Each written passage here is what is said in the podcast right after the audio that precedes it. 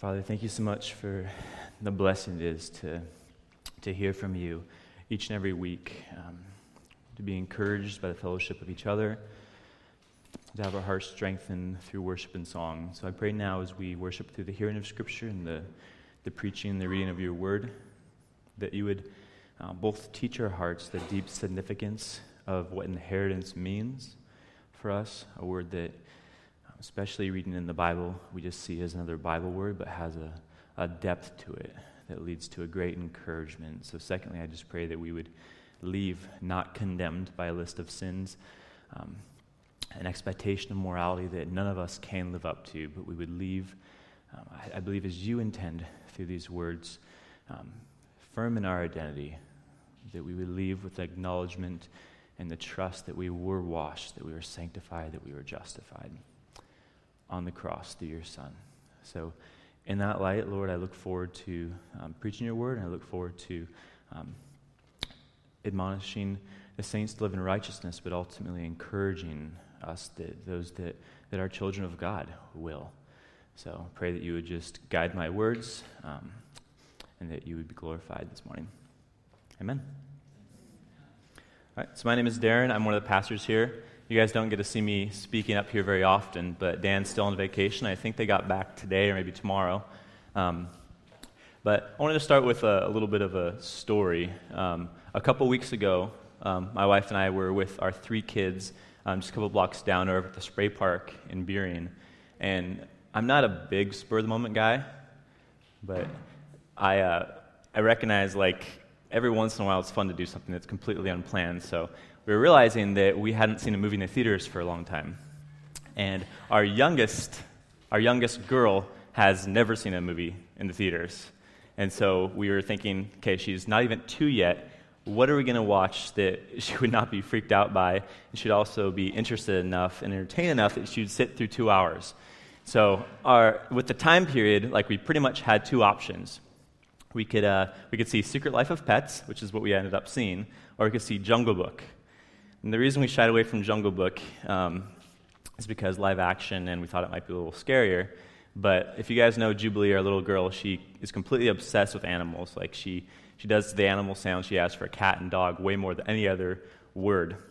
And so it actually turned out really well, and she sat through the whole entire movie um, with a lot of making her sounds her dog and cat the whole way through. Um, but we, we were um, after seeing that movie, um, kind of moving ahead about a week, this last week I was doing what a lot of us do and just clicking on articles from Facebook and just, oh, that, that's interesting. I'm going to click on something that's similar to that. And I kind of found myself reading these stories about um, kind of the phenomenon known as like the feral ch- children, like wild child. These stories of kids that grew up with minimal or no human interaction at all. And it's you know, you, you see a story like The Jungle Book, um, and, and I haven't seen it for a long time. I just saw the cartoon one. I don't actually remember how like the kid got in the jungle or anything. Um, I remember kind of how it ended, and he sees this little girl, and you know, he all of a sudden just like learns to be a human very quickly and, and do all these very human-like things after living with animals. Um, so I don't know how he got there, but it definitely did not seem to be very, very realistic. Most of the stories I read were hugely depressing, and it was usually parental neglect of kids like left in closet or left in horrible conditions to where they really were raised by family pets. And so there's kids that were raised sometimes in jungle areas by like animals and, and, wolves and things like that, but often it was raised by the family dogs or cats, sometimes birds. And what was really interesting about all these articles I read, and you'll see where it's going in a second, is that these kids come out of these situations after they're rescued by CPS or, or whoever ends up intervening. Um, they come out with this learned belief that they are an animal because they've been treated that way, and then this practiced behavior of an animal. So, you know, a boy that was raised in a room full of birds comes out unable to do much else than squawk and flap his arms. Um, little kids that were raised by dogs end up speaking only through barking. And the very sad thing is that almost all these stories don't end with the very happy ending, like they were rescued and they learned how to be a normal child again. They mostly end very sadly. And I found one story it was very hopeful. Sorry to start out on such a downer, but one story is very hopeful. There was a little girl in India who, at four, her and her brother were out I, guess, just out exploring, and they got lost. And after two weeks, the brother was found, and the daughter remained lost for years and years.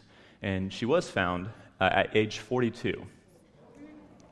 And she was out, and this is India, she's just wandering in the wild till age 42, and they found out that she'd actually had some human interaction over the years.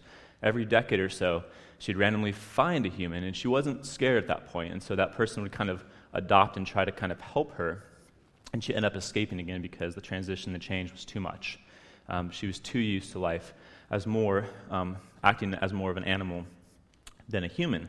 And the reason this was um, an encouraging story is that throughout these like few places where she had human interaction, she picked up a few world, words. I think she only knew six or seven, but one of them was dada.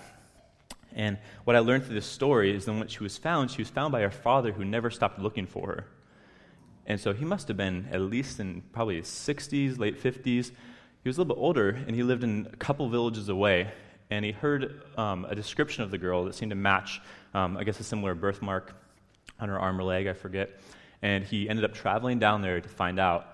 And this is where kind of the heartstrings, you know, come in because she sees him and immediately recognizes him and runs using one of the few words she has, "dada," and it actually seems to end well. You don't know all the struggles and the trials of actually trying to adapt back into human culture, but that is sadly the exception to the rule. That most of these kids continue to believe and behave as though they're more animals than human and have severe psychological handicaps. I think the reason these stories are so sad, how it connects, is that these kids have learned to live as though they're less than human. And if you guys have been at Taproot for any length of time, you've heard Dan say, probably almost weekly, that like God's desire, His plan for us, is for you to be fully you, for us to be fully us, um, for us to be more fully human. That sin has actually been a dehumanizing of the way that God's created us to be. And so, what's so sad about these stories, because you can see stories of people kind of becoming more like who they're with. I mean, we all become a lot like the people we spend our time with. And you can see that in you know, also sad situations of you know, the junior high kid that tries to you know, kind of go with peer pressure, do what he can to fit in. And that's sad, but it's not nearly as sad as these stories of kids that completely were neglected and were. I guess the difference with the story of, of the children and the feral children thing is that it's dehumanizing to an extent that we very rarely see. And I think what we see in this list, as we read that scripture, is a list of attributes in these believers at this church in Corinth that showed that they were living as less than human. And I believe that's where um, Paul's heart was grieved. And I think that's what he was trying to show them that they're not living like the people they actually are in Christ. They're in an identity crisis, and they're living um, in a way that's not like a child of God. So their behavior is out of character. Um, this sermon kind of continues what Jim preached. And if you guys see the first slide, belief determines behavior, that was his sermon title. This is essentially part two, because if you notice, the text pretty much jumped in midway, like through that story, like mid sentence, it jumps in. And this really is a continuing off point from last week. So you're going to hear a lot of similar things to what Jim was preaching. And the, the kind of context of the whole book of 1 Corinthians, we're about one third of the way through. So we still have a bit to go.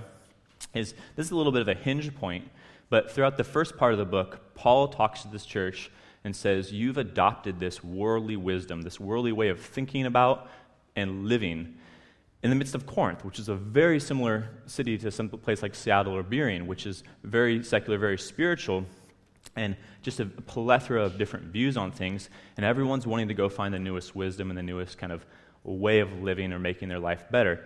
It's no different in Corinth. And what you see here in Corinth is they'd adopted this worldly wisdom, even though God, as their adoptive father, had given them his wisdom through the Holy Spirit that was pure. They'd abandoned their call to settle their own divisions and their own conflicts in their church through that wisdom, and instead outsourced that wisdom, that decision, um, kind of their lead and how to live to the world around them.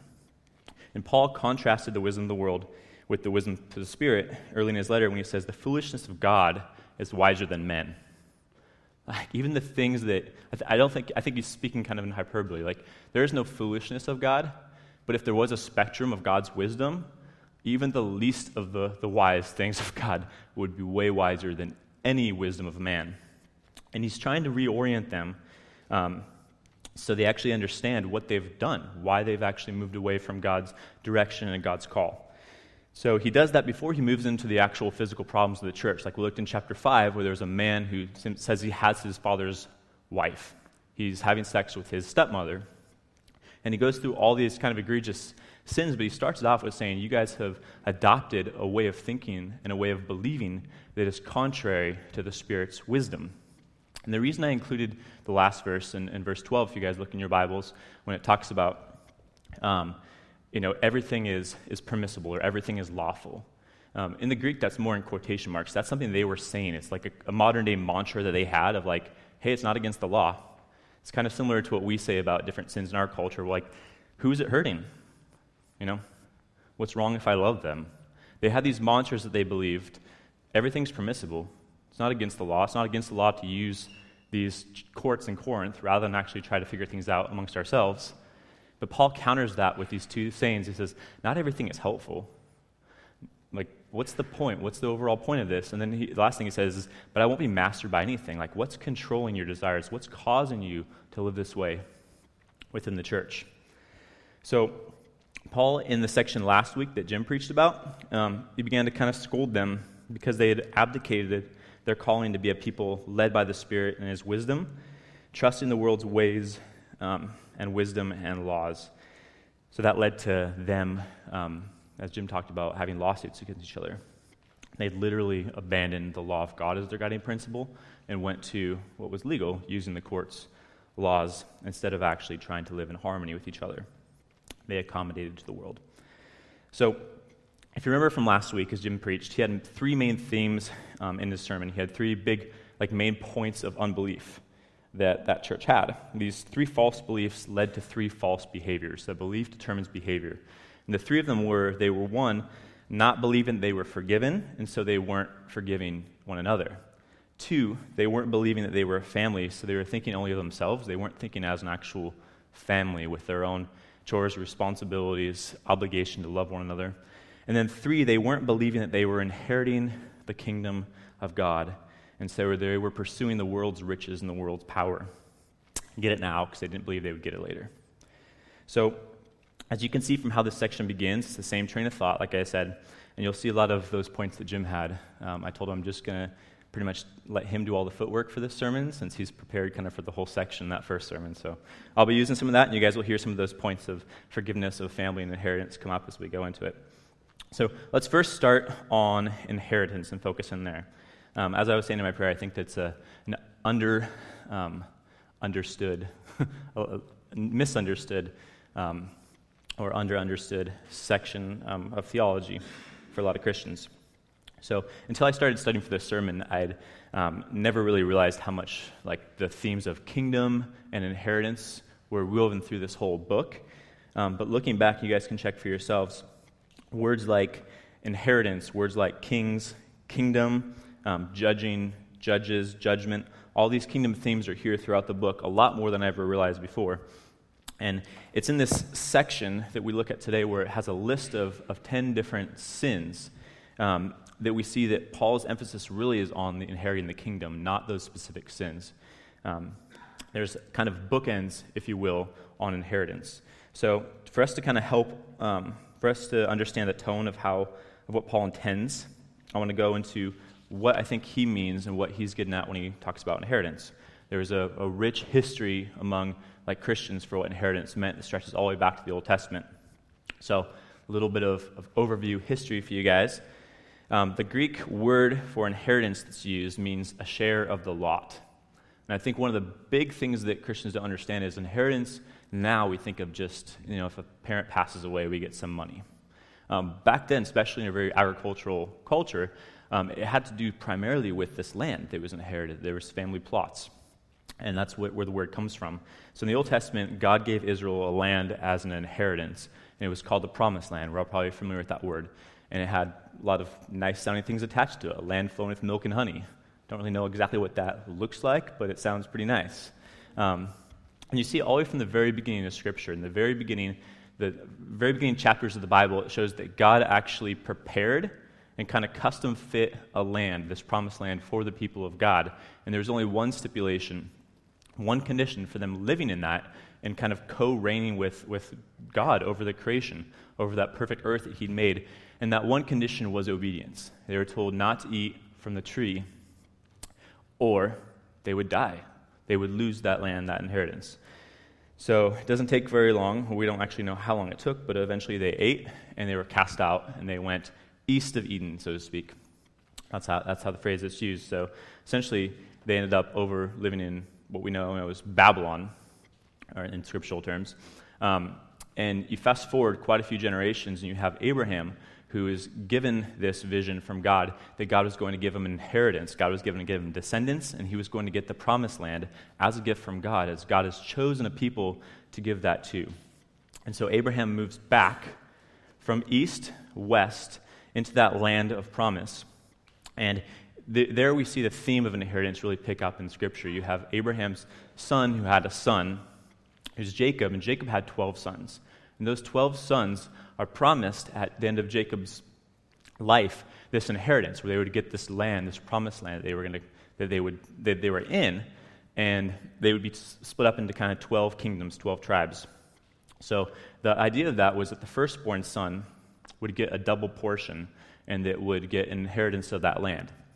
So you fast forward quite a few years later, after one of the sons, Joseph, is taken into slavery, the whole rest of the family comes because of a famine into Egypt. So they're again cast out of the land because of disobedience. And you see, again, fast forward as the 400 years, the, this little family of Israel grows into a huge nation. And they're now under captivity and bondage. And God frees them yet again, bringing them back into the land through Moses, through the Red Sea, back into the promised land, again with that condition. If you, if you obey, you can stay in this land. And I think we all know who that, how that went. Um, they eventually, more generations later, again kept disobeying God's law, and God kept promising, You'll be exiled again. And so there's a nation called Babylon um, and the Assyrians that came and took him back out of that land. Um, Israel exiled east again. So you have now, fast forward to when this letter was written, modern day, for Paul, and Israel has kind of trickled back into that land. Babylon let them go. A lot of them stayed in Babylon. Many of them came back in. And everything that they had known of the promised land before, having a temple, having a king in that kingdom, it was all a shadow of what it once was. There was nothing but like a shell of the original inheritance, the original kingdom of God left. That promised land, it was almost like you're living in a home but it, it was your home, but like you never really felt like you were actually, it was yours. It was occupied by the Roman Empire at that point. They were strangers in their own land, living in it but not possessing it. So that posed a problem. When the New Testament authors talked about there still remains a rest, there still remains a promised land, they were writing that while they were living within that promised land place. And the problem was that a promised land isn't just about the land. The inheritance isn't about the land, it's about an ownership over it. And that's where the idea of an inherited kingdom comes in. Kingdom connects with inheritance because you really have to actually own the land to actually reign over it. And earlier, even from the very beginning of Scripture, that idea of kingdom was there too, where they were told to subdue the earth, to take dominion. There was a rulership that was meant to be there with an ownership of that land. But you can't actually have a kingdom unless you possess it. So that's why the Romans when Jesus came, they felt threatened because they thought Jesus would become that earthly king that would take back the land from them, or at least desire to. That's why a lot of the Jews, a lot of the religious Jews, had this misunderstanding that Jesus was just there to be an earthly king like David, to take back the physical land. But there was something deeper going on. As he said, there's a promise that remains, an inheritance that remains, and that Jesus was ultimately going to be the fulfillment of. So, as I said before, um, inheritance entails the death of the owner. Um, and that's, that's what they were waiting for. They didn't know how this would actually happen because the people who essentially own the, land, own the land weren't promised the inheritance. So that's the dilemma they're in. Um, I grew up in a church. I remember being scared of this section, not because I was thinking, "Oh no, how are we gonna? How's Israel gonna get that land back? Like, what does this mean?" I was mainly as a like a pubescent teen, just scared as I started reading, like the sexual immoral, sexually immoral will not inherit the kingdom of God. Um, already I'm like, well, I'm screwed. I don't even need to read on. Like, there it is. Like, I'm out. And at that point, I wasn't a Christian, but like, fast forward a few years later, as I was 15, I became a Christian. Kind of the, the, the teeth of that section, like that bite, like no longer like hurt so much because I, I recognize that there's all, these, all this language of those who live in these things, those, who, those people that have their identity in these sins, they won't inherit the kingdom. They are not sons of that king. Um, that no longer had a threat to me because I had experienced God adopting me as a son. I had experienced Him accepting me. Um, but I was still left with confusion because it still seemed to say those who did these things wouldn't get into the kingdom, wouldn't get into heaven. It still didn't seem to make sense. So I want to move into the list, and hopefully, through our time going through the list of sins that Paul lays out, um, hopefully help under, explain why he lists the things he lists and what he's trying to teach us through that. So we're going to go and look at this, these lists that are all nouns that I think connect more to identity than our individual action. Um, Paul likes lists. You see over and over throughout um, all his writings, he has little groupings of, of lists. And often at first sight, it seems like he's just arbitrarily throwing in things that come to mind. But I think that Paul actually has a very specific point for why he lists what he lists. And it all connects to a point he's trying to make overall in the letter. So, kind of going through the list, there's two clear, I think, groupings in this list. They fall into the two categories of um, greed and then sexual immorality. And I think that they're, they're both kind of different ways of looking at lust. There's lust for material things, and there's lust for pleasure. There's sexual lust. Um, if you guys look down your Bibles and look through that list, there's one that, at least for me, and I think many others, seem to jump out as where does this fit? If those, if those are the two categories, and you know, it's not that it has two headings on there, but I think they do fit into two categories. Where does drunkenness fit?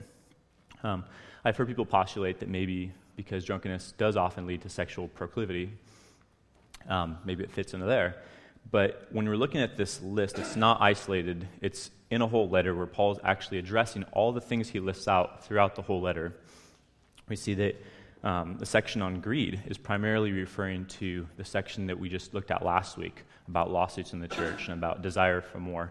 And then the, the sections on sexuality are going to be talked about in the next few weeks by Dan as he goes into um, a couple chapters that talk about um, sex, marriage, relationships, all that stuff. But drunkenness, we see later on in 1 Corinthians that Paul describes what they were doing when they were coming together as a church to meet together. They, all, they came together for a meal, and it says, For in eating, each one goes ahead with his own meal. Paul says, One goes hungry, and another gets drunk. What? Do you not have houses to eat and drink in, or do you despise the church of God and humiliate those who have nothing? So I believe that's explained as people are coming and essentially drinking everyone else's cup, getting drunk while the other person actually goes hungry and thirsty. So I think it connects to greed in Paul's context here. So let's go through some of the, the stuff in the list. So if you guys look, I didn't actually list the, the sins that are listed out there under material lust, but if you guys look through, it's the first five that are on there. And the first grouping includes thieves, greedy, revilers, swindlers, and drunkards. And they're all listed together there at the beginning. Like I said, Paul just finished teaching on um, that there's lawsuits happening in the church and it ought not to be that way. He says, why not rather be wronged? Why not rather be defrauded when it comes to injustices happening to you? So I think there's greed motivating these lawsuits. And I'm not going to get into the, these lists of sins too deeply, but I do want to look and explain some of them. Um, Jim preached again last week on it more in detail, and Dan's going to preach on the sexual, sexuality stuff in the next few weeks. But in the first category, um, I think reviler um, fits, and the reason it's in there is because it's used often in a court sense. Um, that Greek word is used as someone that comes to essentially shout insults at the person that's, that's sitting there, you know, on trial for something. And it's, it's used to essentially do character assassination, to, to slander their name. So that's where that fits into that Greek. It's usually used in the context of trying to get something from someone else in a court sense. Um, and you know, as Jim talked about last week, you, you guys might not be like in the middle of a lawsuit with another Christian, or you not, might not be getting sued, but it still applies to us in the sense that we're all lusting after wealth and possessions and material things. There's always something that we're desiring to have um, that usurps the, the desire for God in our lives. So if we're looking at swindling, um, lusting after things that we already have and want more of? Or we're lusting after things that we don't have and tempting us towards thievery? There's lust after the comfort or escape. It's supposed to come through Jesus, but we get it through drunkenness.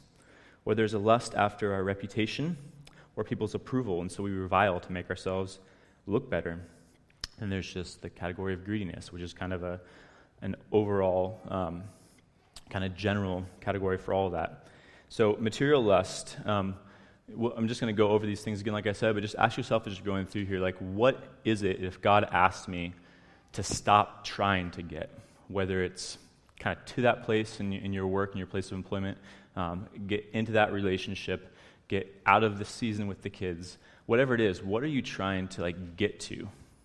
That if God said, you're never going to get there, you'd kind of throw a little temper tantrum. What is it that you have that you're very happy to keep? That if God said, like he did with the rich young ruler, give up everything you have and follow me, how much hesitation would be there? Would the hesitation be all that there was, or would there be obedience? These are questions um, that I don't think I need to, to go into um, examples because I think we all have something that pops in our head when the question is, what do we want the most that we don't have? What do we not want to lose that we have? And how can we get in a place in our hearts that we're willing to have those in an open hand to sacrifice to God if He were to ask? So, looking at the sexual lust category, this grouping includes five as well the sexually immoral, idolaters, um, adulterers, and men who practice homosexuality. And like the other list, it covers um, the category broadly. I think Paul's careful to, in these two categories of greed and sexuality, not to leave anything out. And he uses the term sexually immoral, which is the Greek word porneia, which you guys can probably guess is where we get our word porn. And it's, it is, I've heard it called a junk drawer word before. It's essentially like anything that is different than the way God designed sexuality to be, which is between a husband and a wife in the confines and the safety and the goodness of marriage. So we often look through these things and say, well, I'm not committing adultery because I'm not married. Well, I'm not doing this. Like, hey, I'm straight, so I can't be sinning this way. He says, these are the ways that we sin. It's porneia. It's anything that there's a sexual lust in our hearts. As Jesus says, anyone who looks after a woman lustfully has committed adultery with her. So whether it's a blatant sin or whether you're you know, single and you're just messing around even emotionally with someone of the opposite sex for the desire to have some satisfaction, some physical lust satisfaction for yourself, that falls under that category. Um, again, Dan's going to go into a lot more detail in the coming weeks, but idolaters um, in this context would almost surely be those that were um, uh, engaging prostitutes in different temples of worship for other religions. And we'll get into that later again. Uh, adulterers is pretty straightforward. Um, at least it kind of should be. I think that that's one of those things that it's straightforward unless you're the one committing adultery. Then you excuse it with things like, well, it's not really hurting anybody, or it's just flirtation, or it's just a few texts, or it's just in my mind. Um, but it's essentially thinking about like, if my wife were to see the thoughts that I'm having about this other person, if my husband were to see the thoughts that I'm having, the interactions that I'm having, would that be something I would be completely fine with? Um, if the answer is no, then adultery. Um, oftentimes we, we excuse these things, um, but um, God gives us a very broad term and a place of, of goodness and safety in our sexuality. So, those of you guys that are clever counters probably noticed that I said there's five um, things listed in the sexual category here. You may have noticed that I only read four um, sexual immoral, idolaters, adulterers, and men who commit or practice homosexuality. And the reason that our Bibles actually have four is because there's one Greek word in there for men who practice homosexuality. That, if you guys are unfamiliar with the Greek, it's actually a much broader language than English. There's a lot more words that can define specific things in the Greek than there are in English. We have a more limited language. And that word that's used there for men who practice homosexuality, um, in, in the Greek is actually, it's one word, but it has two people meant within it. So it's literally the one, the, the, the, male homosexual who is in the active role or the giving role, and the male homosexual that's in the passive role or the receiving role. And it actually has a, not just a, a noun focus, but there's also verbiage in it. And so I think Paul is very careful um, through this sin, but also through all the sins, to not say the desire for this sin is wrong in itself. So there's, there's many people that have sexual desires or heterosexual desires that are not meant to be fulfilled, obviously, until heterosexual marriage. But Paul's not like saying the fact that you're tempted in this way or the fact that you're oriented in this way is wrong. He's literally saying those that become this person through an active and disobedient rebellion in living in it, those are the ones who fall into that category, whether you're in the passive position or the active position sexually. Not so. Um, I think that's important to define because a lot of people look at this and say, just because someone struggles with that, that means that's who they are, and that means that they're in that noun category, and that means they will not inherit the kingdom of God. And that's not what it's saying. It's saying someone who chooses to live as though that's their identity. And so it's a, not a very popular or comfortable thing to talk about in our culture, but I, I do believe that the Bible, um, we have to come to the Bible willing to actually let God's viewpoint of things um, override our feelings or the things that we um, wanted to say. Like we often look at our lives and we size it up next to the Bible, and if the Bible doesn't agree with us, we say the Bible contradicts ourselves. But the reality is, the Bible just contradicts you. And so, that idea in verse 12 that all things are permissible, but not all things are beneficial, all things are permissible, but not be mastered by anything, it's the question even it's actually what are you mastered by? What are you not able to stop doing? What are you not able to stop thinking about? And that gives you an indication of where you are, where your Lord is. Um, so that covers the whole list there. And I want to get into Paul's kind of explanation of, of, I think, why he lists all the things he does and what we're supposed to do with that. Because I don't think his intent is to leave us in a place of condemnation or a place of feeling though we're judged as believers. We see right after this that he says, But you were washed, but you were sanctified, but you were justified. Um, it says, But you were washed, you were sanctified, justified. In the Greek, there's almost like three different sentences with almost exclamation marks at the end, like, But this is you now, but this is you now, but this is you now. And what we need to see through these three aspects of salvation, of being washed, sanctified, and justified, is if we really believe those things, us believing those things will change us. That's the point behind Paul teaching these things, that these beliefs are meant to determine behaviors that will look differently. The reason that some of the people in Corinth were actually doing the things listed in this, these groupings of sin is because they had stopped believing that they were really washed, they were really pure, that they were really justified and made right before God. So, going to, to, to try to determine what Paul's motive is in listing these things, what his hope is for them. It's positive and it's not negative, and he's hoping to encourage them into righteous living, not to discourage them into depression and hopelessness. Um, God's definitely bringing some serious correction to this church through Paul. And that doesn't, those don't negate each other. Just because God's trying to encourage us through what Paul's saying doesn't mean he's also not trying to correct us through what he's listed out there. And we see throughout this this whole section that's leading up to this point, that um, chapter earlier, Paul starts talking that as though he's, I'm your spiritual father, he tells them. Um, and then he, he goes on to throw this list out. If you look through like the last couple chapters in 1 Corinthians for the question marks, Paul asks question after question. They're kind of rhetorical. They're kind of just incredulous, like, how could you kind of questions. Like, I don't understand this. This isn't who you are. Why are you living this way? Um, this isn't what God's um, bought for you. Why are you still engaging in this? So listen to Paul's tone. I'm going to go through a few of the questions that he's had leading up to this. Are you not of the flesh and behaving only in a human way? Do you not know that you're God's temple and the Holy Spirit dwells in you? What do you have you didn't receive? If you received it, why do you boast like you didn't receive it?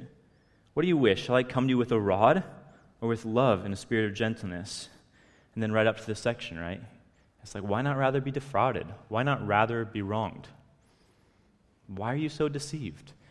And I think if, if we think about it, like, like Paul has kind of asked us to by saying, I'm your spiritual father, think about it like those that are parents in the room. We know that our proclivity, our temptation is to discipline in a way that's out of frustration. Like our world and what we were hoping for our day gets disrupted. So take it out on the kids. They're, they're the ones that are ruining my kingdom in this home.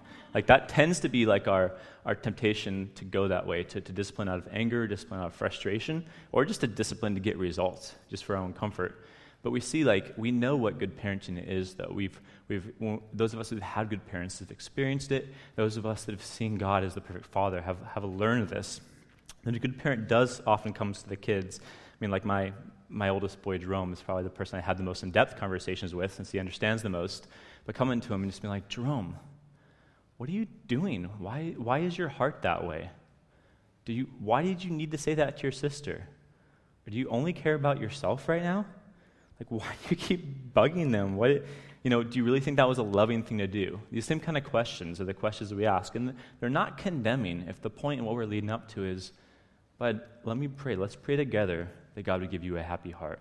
Let's recognize that Jesus took our big spanking on the cross. Like Jesus is the one who would give us that new desire to actually love our sister. Um, and that, that idea of like, I won't leave you. Like, there's nothing you can do. There's, there's no day that you can be rebellious enough that I would leave you or reject you. There's no, no rebellion that would cause me to reject you. Um, that coming together, I think, is what Paul's doing. He is starting out with, like, what are you guys doing? And he's moving towards, like, guys, this is the only way to change. I know you feel stuck. I know with my daughter, she's been in that position that um, we believe that she's become a Christian. It came to that place of there was a sin in her life that became exposed. Um, she was essentially caught, not confessed. And it came to a place where she came to a place of lowness, of like, I can't stop doing this, of just this broken down tears. And it was, that was, a, she got to a place where God brought her to a place where his, her only hope was him. And that was my role as a parent, is to not say, well, this is how you help to do this better. It's like, I know you can't. Guess what? There's a lot of things I don't feel like I can do either. And this is what I pray. Let's pray this together. And that's what really has transformed her. And that's what I pray for my son.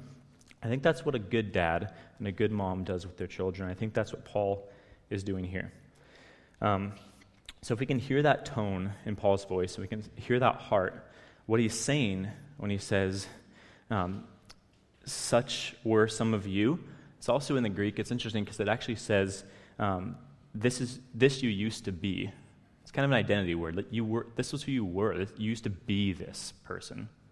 And now, yes, you're doing this, but you aren't this. You're acting like someone you're not. As a Christian, the sin you do isn't who you are anymore. And he goes on with this idea of a new identity language. Um, as he lists those things, he says, you know, there's a people that's recognizing like they've done and still do dirty things, and dirty things have been done to them. And he goes, but you were washed. But you were washed. You're tainted. God can't accept you anymore. You've blown it. Paul goes into it but you were sanctified, which means pure, made holy, set apart for God. but you just realized you, you, can't, you can't fix the wrong you've done, so you're unjust. You've done, you've said, you've thought wrong things, and God says, but you're justified. Jesus took that for you on the cross. This is Him showing the hope that they actually have as children of God. And he, so He's not aiming at condemning these people into changing and he's showing them the way to their sin, but not trying to say, so do better, try harder, let's do this again. He's showing them that their problem is that, possibly in this church, but I know oftentimes our problem is that that's all we're doing. We're either giving in and like, I've tried too long, I've tried too hard, I'm not going to change. Why even try? We're going to fail. So I'm going to fail and I'm just going to flaunt. I'm going to fail and I'm just going to sin freely because that's who I am. I'm settled. I'm not fighting anymore. Or we fail and flee into this place of, I can't get away of how wrong I am. I know I've failed. I know I'm impure. I'm unwashed. I'm not right. And so we flee. We flee from community. We flee from vulnerability. We flee from people knowing who we really are because if they really knew me, if they knew the real me, they wouldn't accept me anymore. We flee. And Paul's not wanting to do either of those things. He's recognizing that both those things are turning in and looking at yourself. Well, I'm just going to do what I want to do then. Because screw it, I've already screwed up. I'm just going to hide. So I don't have to face the guilt of what I've done, so people won't know me.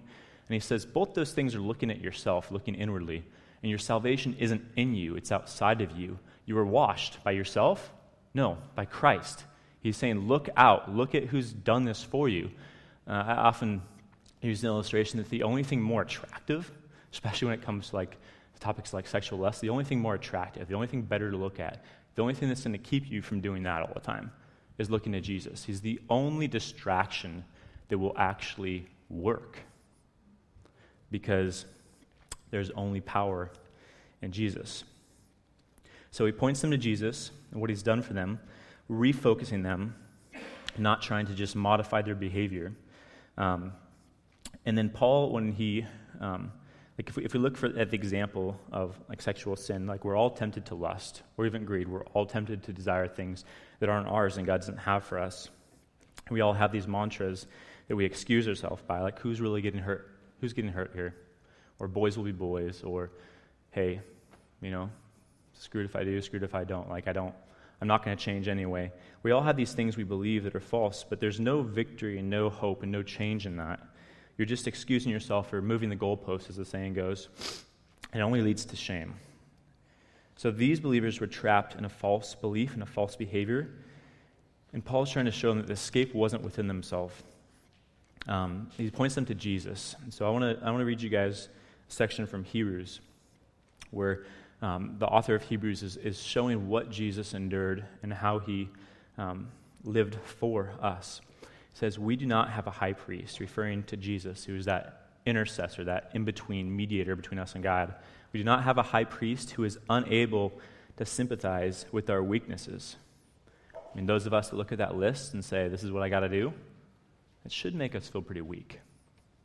We do not have a high priest who is unable to sympathize with our weaknesses but one who, in every respect, not missing any respect, has been tempted as we are, yet without sin. Let us then, with confidence, draw near to the throne of grace, that we may receive mercy and find grace to help in time of need. In this whole section there is talking about Jesus knows.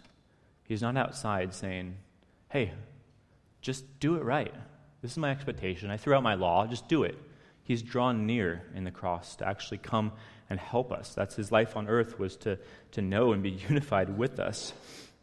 And so when we look at, at sexual lust, Jesus grew up and lived his whole adult life through those teenage years with just as strong of a sexual libido as any of us have, and yet still, even he, he didn't withdraw from women of the opposite sex. He lived with them as a friend, as a good friend, and yet still, even though tempted in the same way we are, lived his life pure in mind and body as a single man without sin. Um, we're tempted also in the same way with grasping after and, and, greed. And Jesus, you see in Philippians 2 that says that he let go, kind of that opposite of grasping after. He let go of that equality with God, of that place of, of perfect riches, of perfect security, of perfect fullness, and came down to earth to be literally live a life of obscurity and then be beaten, mocked, falsely tried and killed. For us, he let go of that comfort in material possessions as living as a poor, homeless man in disrepute and gave himself to the Father's will over his own comfort. So when we draw to him in our time of need, we look to a Jesus who has been there already and is with us through his Spirit and that can see us who we really are, knowing that we're believing a lie about our identity while we're living in sin and reassuring us that He's given us new identities. That our identity is not, we're not marked, identified by homosexual, straight, adulterer, non cheater, slander, thief, any of that. We see ourselves rightly when we're broken free from that identity crisis of trying to escape from a stuckness in sin and recognizing that Jesus has already escaped for us. And we begin to live at that point. God transforms our behavior, and we begin to live like sons and daughters again. And just like our kids, they start to look a lot more like us as they grow up. We start to look more and more like our dad, which is hopeful. Amen? I think, I think we all recognize that just like you know, that girl in the woods looking more and more like an animal. Like there's a transformation that happens when the Father's love, when we're encountered by the Father's love. Um, I think that there's an encouragement, as I was saying, that Paul is, is meaning to show here. And, an analogy to encourage you is that I heard was our life as a Christian, we're never going to be completely free of sin until we're resurrected, living in a new life with Jesus. But an analogy that I heard that was helpful for me is that we're like a freezing cold person has come out of the snow and is in a very warm room. And our life as Christians is stepping into that warm room, and we begin to thaw off. Like we begin to warm. Jesus begins to change us. It doesn't mean we don't have coldness there, but it means there's a trajectory change. Our desire may have been, yes, I want to do right, but I can't. My desire is more my sin before. As Christians, that flips, where we still have the desire to sin, but our desire to live righteously is the one that actually has the sway ultimately in our life. So, as we're standing as cold people in a warm room, as we grow and warm up and we become close to room temperature and then warm, um, that's sanctification. That's God changing us, like His Word says, from one degree to another to look more like Him as He is the perfect picture of His Father in heaven. So I want to end with looking even more at Jesus, who is a better inheritor of a better kingdom. Um, one thing that kind of struck me as I studied for this is looking at all the phrases in this, in this book in 1 Corinthians um, that are really weird and seem kind of contradictory. There's phrases in the Bible where we know very clearly things that talk about Jesus is at the right hand of the throne of God. He's on that throne. And then Ephesians says we're seated with him on that throne. It seems like that's a crowded throne. it's a lot of people on this little throne here, right?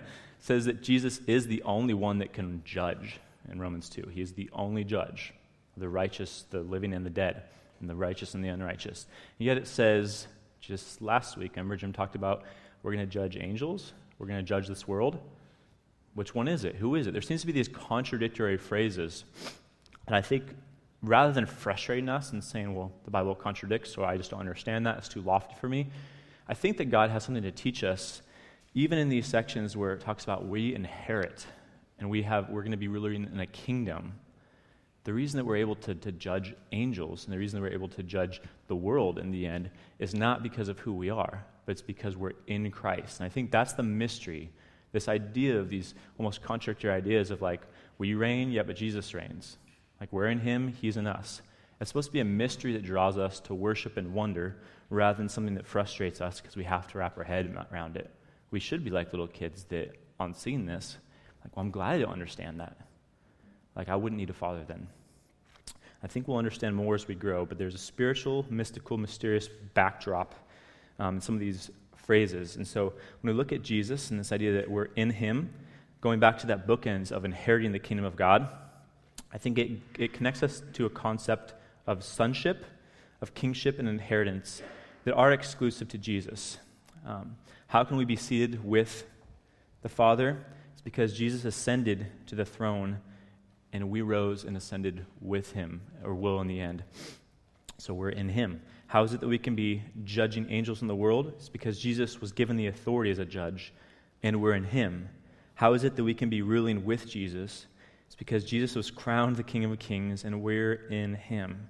How is it that we can be called children of God when Jesus was the only begotten Son of God? It's because we are in him. How is it that we can be inheritors of a kingdom of perfection. It's because Jesus was the firstborn from the dead, and that double portion is shared with us, and we rose in him, and we're in him. We now share in the kingdom of the promised land in Jesus. And so going back to the idea of Mowgli and whatever the, the bear, Baloo, like Boogaloo, um, they're, they're, it's, it's so fake, right? I mean, that's not really how that happens. Like, you can't grow up raised by animals and to re- retain this like living and this behavior of humanity. And yet, the other side, the actual stories that happen, even some in the US that are so sad and disgusting, they're so depressing. But there's a better story in that, that in Christ we have literally become a new creation. That who we are now is not what we will be fully. And there's hope because the Spirit has power that we can change and that we will change. Um, if we look at like the hope in that story of the four-year-old girl that was lost, 42 years later was found, that gives us this joy, and I think that it resonates so much because we all want to be found. We all, we, most of us haven't lived in the woods and grown up that way, but we all feel this measure of lostness, and especially this aloneness as we're trying to fight through and by the skin of our teeth to get out of our sin and get to a better place and get to a greener grass. And the fact is, like, God is pursuing us. We're running, and God's just saying, Stop. Just surrender. Surrender and be found. And when we see the Father, the Father's welcome, it does way more than what it did for that girl 42 years later. It actually changes us back to who we are. Whereas in this world now, there's no way that we can really change from our environments, from what we've believed, from how we grew up. But in Christ, there is a possibility for real change and a real renewed behavior that's more and more like our Father.